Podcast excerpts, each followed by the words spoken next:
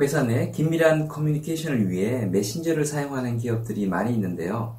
여러 가지 메신저들 중에서 카카오톡은 하급자들이 유독 싫어하는 메신저라는 것을 알게 되었습니다. 그래서 저희 회사는 사내에서 카톡 사용을 금지하고 구글에서 나온 메신저인 행아웃만을 쓰고 있는데요. 카톡이 유독 꼰대 전용인 이유를 설명드려 볼 겁니다. 안녕하세요. 커넥팅닷티비의 장프로입니다. 저희 회사는 인원이 아주 작은 소규모 스타트업인데요. 중간 허리가 없이 나이가 많은 경력자와 대학을 갓 졸업한 신입으로 구성이 되어 있습니다. 프로젝트성 업무를 실시간으로 대응하고 경력자의 업무 노하우를 신입에게 전수하기 위해 메신저를 많이 쓰고 있는데요. 메신저 때문에 불거진 세대 갈등을 이야기 드리려고 합니다. 카톡이 나이 많은 상위 관리자에게는 편리한 툴이지만 하급 직원들에게는 족쇄처럼 작동되는 꼰대 전용의 메신저라는 사실도 이야기 드릴까 합니다. 저희 회사는 구글 메일을 기반으로 구글 드라이브, 구글 캘린더, 구글 시트 등을 업무 시스템으로 쓰고 있는데요. 잘 못 들어보셨겠지만 메신저로는 구글의 행아웃을 쓰고 있고 편의상 카톡도 병행해서 쓰고 있습니다. 그런데 젊은 신입 직원분들을 중심으로 카톡을 쓰는 것이 불편하니 메신저를 행아웃 하나로 통일하는 것이 어떻겠냐는 의견이 올라왔습니다. 카톡과 행아웃 두 개를 같이 쓰니 과거에 커뮤니케이션 했던 이력을 관리하기가 쉽지 않다는 것이 첫 번째 이유였는데요. 또 다른 이유로는 고객과 카톡으로 나누었던 정보를 일일이 공유하기 번거로울 때 핸드폰 화면을 스크린 캡처 떠서 카톡으로 보내는 경우가 종종 있는데, 이렇게 되면 검색이 되지 않아서 이후에 정보가 필요할 때 스크린 캡처 이미지를 일일이 다 확인해야 하는 불편함이 있다는 것이 또 다른 이유였습니다. 처음엔 숨은 행간의 의미를 잘 몰라서 단순하게 생각하고 정보를 공유할 때 스크린을 캡처하지 말고 텍스트 형태로 공유하는 것으로 의사결정을 마무리 짓게 되었습니다. 그런데 그런 조치가 본질적인 문제점을 이해하지 못한 채 껍데기만 손본 조치라는 것을 뒤늦게 알게 되었습니다. 한두 달이 지나 비슷한 건의사항이 다시 올라왔는데요. 카톡을 통해 수시로 업무 지시를 받으니 본업에 집중을 하기 어렵다라는, 이번엔 다소 심각한 내용을 담은 의견이었습니다. 상위 직급자가 업무 관련해서 생각이 날 때마다 지시사항을 카톡으로 날리는데 카톡 특성상 그걸 바로 읽지 않으면 읽지 않았다는 표시가 그대로 떠있기 때문에 바로 대응을 안 할 수가 없다는 것이었습니다. 어떤 경우엔 지시 후 바로 읽지 않으면 지시한 상위 관리자가 본인이 그냥 그 업무를 처리해버리는 경우도 잦아서 하급 직원에게는 이게 압박으로 느껴진다는 것이었습니다. 본인의 업무에 집중을 하다가도 카톡으로 사소한 지시사항이 떨어지면 다른 거 다 던져두고 그 일부터 먼저 해야 하니 본인 업무를 제대로 집중하기 어렵다는 것이었습니다. 젊은 직원분들의 의견을 청취하는 가운데 카톡을 꺼려하는 숨겨진 더 큰 이유가 있다는 것을 추가로 알게 되었는데요. 다른 메신저와는 달리 카톡은 개인의 사생활에 너무 깊숙이 관여한다는 것이었습니다. 구글 메일이나 구글 메신저 행아웃은 모바일에서도 사용하고는 있지만 주로 노트북 환경에서 이루어지는데요. 달리 말하면 출근해서 노트북 켜놓았을 때 처리가 되는 데 반해 카톡은 내 핸드폰을 중심으로 전달이 되기 때문에 퇴근 이후에도 계속 업무를 하도록 압박받게 된다는 것이었습니다.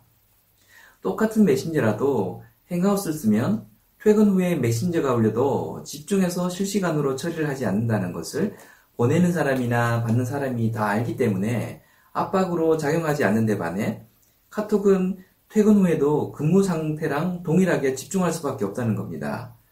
카톡을 통해 회사 업무와는 무관한 사적인 커뮤니케이션을 하고 있다는 것을 뻔히 다 아는 상황에서 카톡을 꺼두거나 무시하고 받지 않을 수 없다는 것이지요.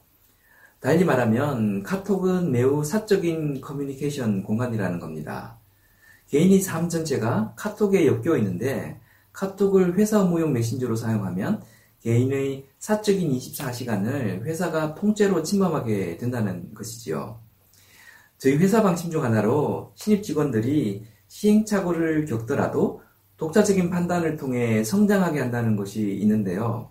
개인 삶을 존중한다는 뭐 거창한 대의 명분을 떠나서라도 그게 장기적으로는 비용 대비 효과가 가장 큰 방법이라고 생각하고 있습니다. 그래서 카톡을 통해 상위 관리자가 지시사항을 하나하나 전달하면서 로봇처럼 움직이게 만드는 것이 장기적으로는 바람직하지 않다는 판단을 하게 되었습니다. 그래서 업무 지시는 구두로 직접 하거나 이메일을 통해서 하지 메신저를 쓰지 않는 것으로 내부 방침을 정하게 되었습니다. 긴급 미팅을 소집하거나 필요한 정보를 물어보거나 등의 실시간 커뮤니케이션이 필요한 건에 대해선 지금처럼 메신저를 쓰되 지시사항은 메신저를 쓰지 않는 것으로 하였습니다. 특히 카톡은 회사에서 쓰지 않는 것으로 방침을 정하게 되었습니다. 그런데 이런 회사 방침이 모두에게 순조롭게 받아들여졌던 것은 아니었습니다. 경력이 많은 리더급의 관리자가 아주 강하게 반발했습니다. 누군가 불편하다면 하급자가 불편해야지 왜 상급자가 업무 패턴을 바꾸는 불편을 감수해야 하냐는 것이었습니다. 이런 불만은 감정적인 대립으로까지 번지면서 경영진에 대한 반발심뿐만 아니라 그런 의견을 관철시키려는 젊은 신입사원들에 대한 불만으로까지 퍼지면서 세대 간 충돌 양상마저 보이게 되었습니다. 이런 상황에 대해 경영진은 누가 편하냐 유리하냐의 문제가 아니라 효율성과 역량 향상, 회사의 장기적 성, 성장 관점에서 어떤 것이 옳으냐의 관점으로 봐야 하고 그런 이유에서 내부 방침을 그대로 밀고 나가기로 했습니다. 다음 읽어드리는 내용은 결정된 내부 방침과 의사결정의 근거 논리입니다. 사내 메신저는 의사소통의 수단이 되어야 하지 업무 지시 채널로 사용되어서는 안 된다. 메신저로 업무 지시를 내리게 되면 하급 직원들은 상위 관리자의 비서 수준에 머물게 된다. 독자적인 사고로 본인의 업무를 주도적으로 리딩해 나가려면 업무 지시 빈도는 지금보다 현저히 줄어들어야 하고 구두 혹은 이메일을 통해 이루어져야 한다. 카톡은 상급자가 하급자의 일거수일투족을 실시간으로 컨트롤하려는 속성이 있고 특히 업무 시간을 연장시켜 개인의 삶에 나쁜 영향을 주게 되므로 사내에서 카톡은 사용하지 않는다. 메신저가 필요할 땐 행아웃을 이용함으로써 노트북이 켜져 있는 업무 시간 위주로 커뮤니케이션을 한다. 야간에 긴급히 연락이 필요할 경우엔 전화를 사용하고 고객과의 단체 대화가 필요할 경우엔 현재 그대로 카톡을 사용한다. 여기까지입니다. 이후 정책이 수렴되고 정착되기까지 반발이 지속되긴 했지만 시간이 지나니 자연스럽게 정착이 되었습니다. 현재는 카톡을 거의 쓰지 않는데 업무에 지장이 전혀 없습니다. 카톡을 쓰지 않는다고 야간에 긴급한 연락이 안 되는 것도 아니고 고객과 정보를 공유하는 데에도 큰 문제가 없습니다. 사내 메신저로 홍역을 치르는 과정을 거치면서 세대 차이는 정말 생각지 못하는 곳에서 발생한다는 것을 새삼 느낄 수 있었습니다. 특히 세대 간에도 카톡 사용을 전혀 다르게 인식한다는 것을 새삼 크게 깨달을 수 있었습니다. 이 영상을 보시는 분들 중에서도 어떤 위치에 있냐에 따라서 카톡은 전혀 다르게 받아들여진다는 사실을 한 번쯤 생각해 보셨으면 좋겠습니다.